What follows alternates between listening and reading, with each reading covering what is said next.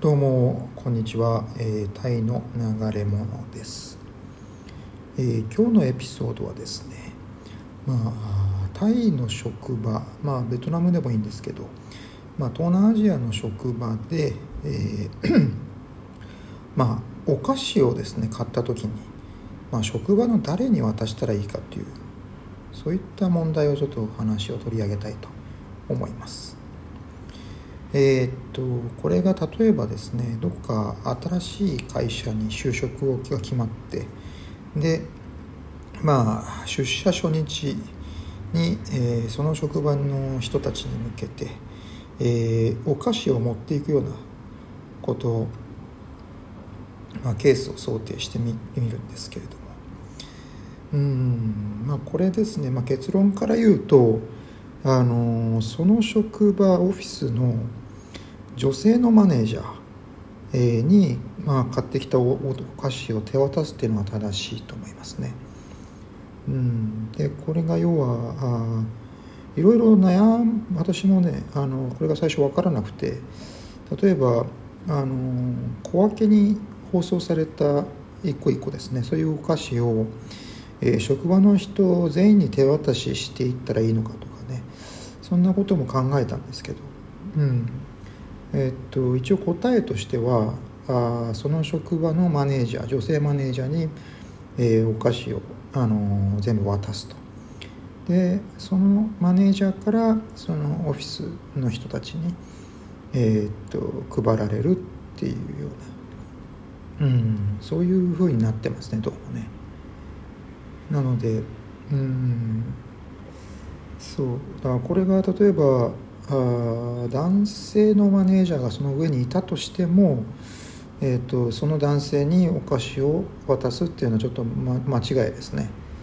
やっぱりどうも女性のマネージャーの方に渡すと。でこれがよくわからないあのあのなんだあ、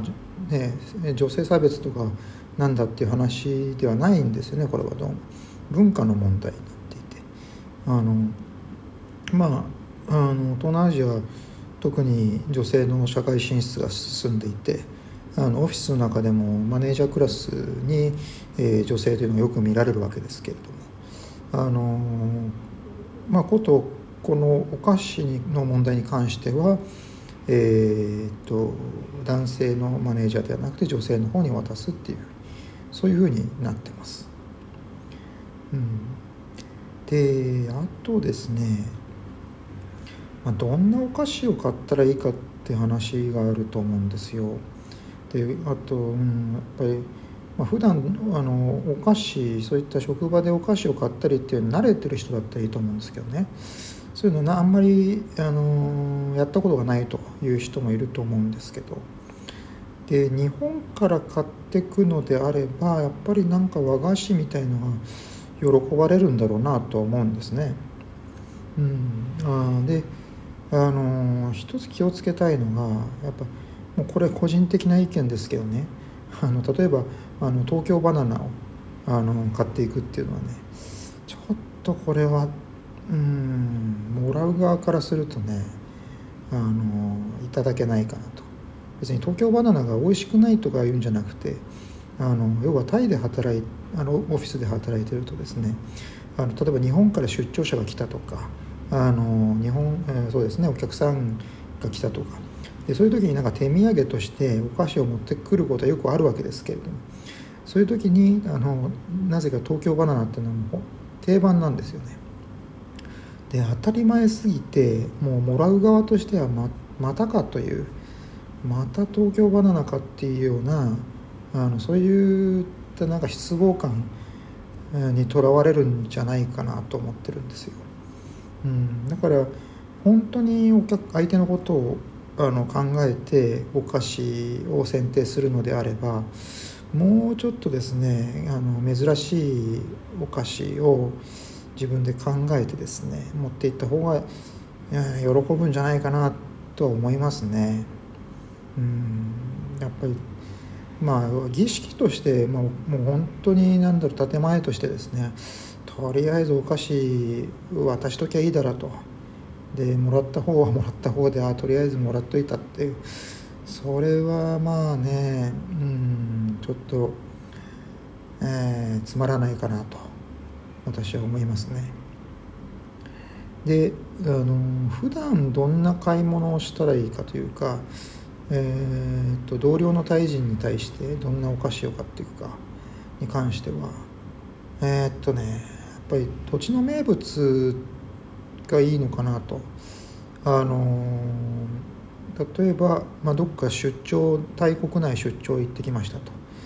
えー、っと例えばアユタヤだったらあのロッティ栽培だっけな。あの甘いお菓子があるんですよ。そういうね土地の名物のお菓子なんかを買っていくと喜喜ばれますね。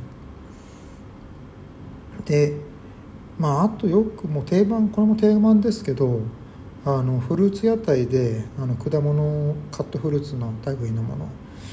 買っていくっていうのもよくあると思います。うん、まあそういうのはねあのまあ普段はあんまり気をてらったものじゃなくて、うん、要はタイ人がもう食べ慣れてるものっていうのがやっぱり、うん、いいのかなっていうふうにですね思いますね。うんまあ、私もあのかつて勤めてた勤めた昔勤めた会社ではなんかちょっと珍しいものをあ職場の同僚の大臣に買っていった方がいいのかなとか思ってでエンポリアムでなんかちょっと高めのクッキーとかを買っていくことはあったんですけどまあどうなんだろうどれぐらい彼ら喜んでくれたのかなっていうのは分かんないですけどね。うん。もしかしたらあの普段どこでも売ってるようなでもタイ人が好きなあのお菓子っていう方があの実は嬉しかったりするかもしれないので。まあねこの辺は難しいですね。あのどうもねうん。あの彼らに聞いたわけでもないので、まあまあ、一番いいのはやっぱ聞いてみるのがいいのかもしれない。何か聞く機会があればですね。あとですねそうそうベトナムで働いた時はですねあれなんですよ。あの同僚のベトナム人っていうのがよくあの若いけどいろいろおごってくれる人だったんですけどその人におごられたお菓子ちょっとしたつまみ間食の類ですね。屋台で売られてたものなんですけどね、うん、屋台っていうのがあれは。あのホーチミンの、まとある路上であのいわゆるそのえー、っと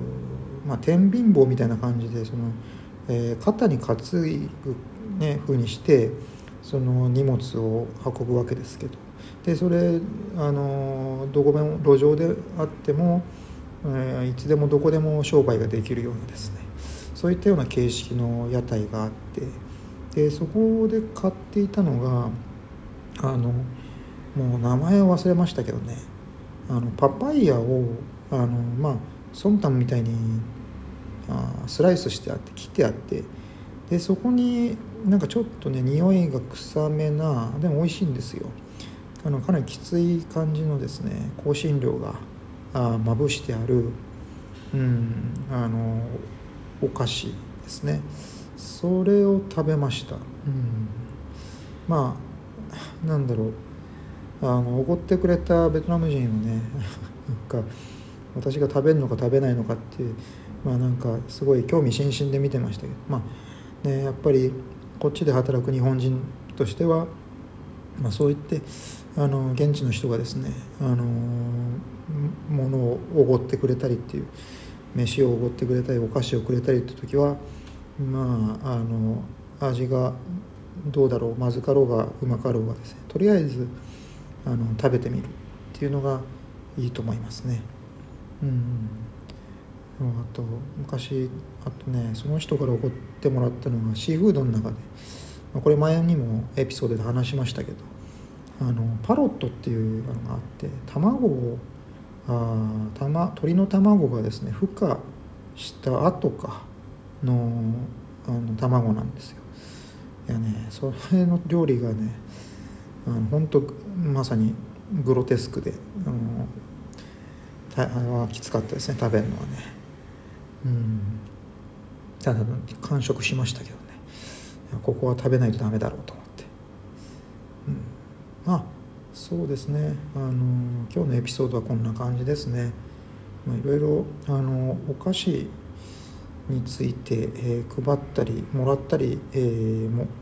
こちらからあげたりとかいろいろ考えるところあるかもしれないですけど、まあ、ある一定の原則はここの中にもあるのかなというふうに思ってます。それじゃあまた。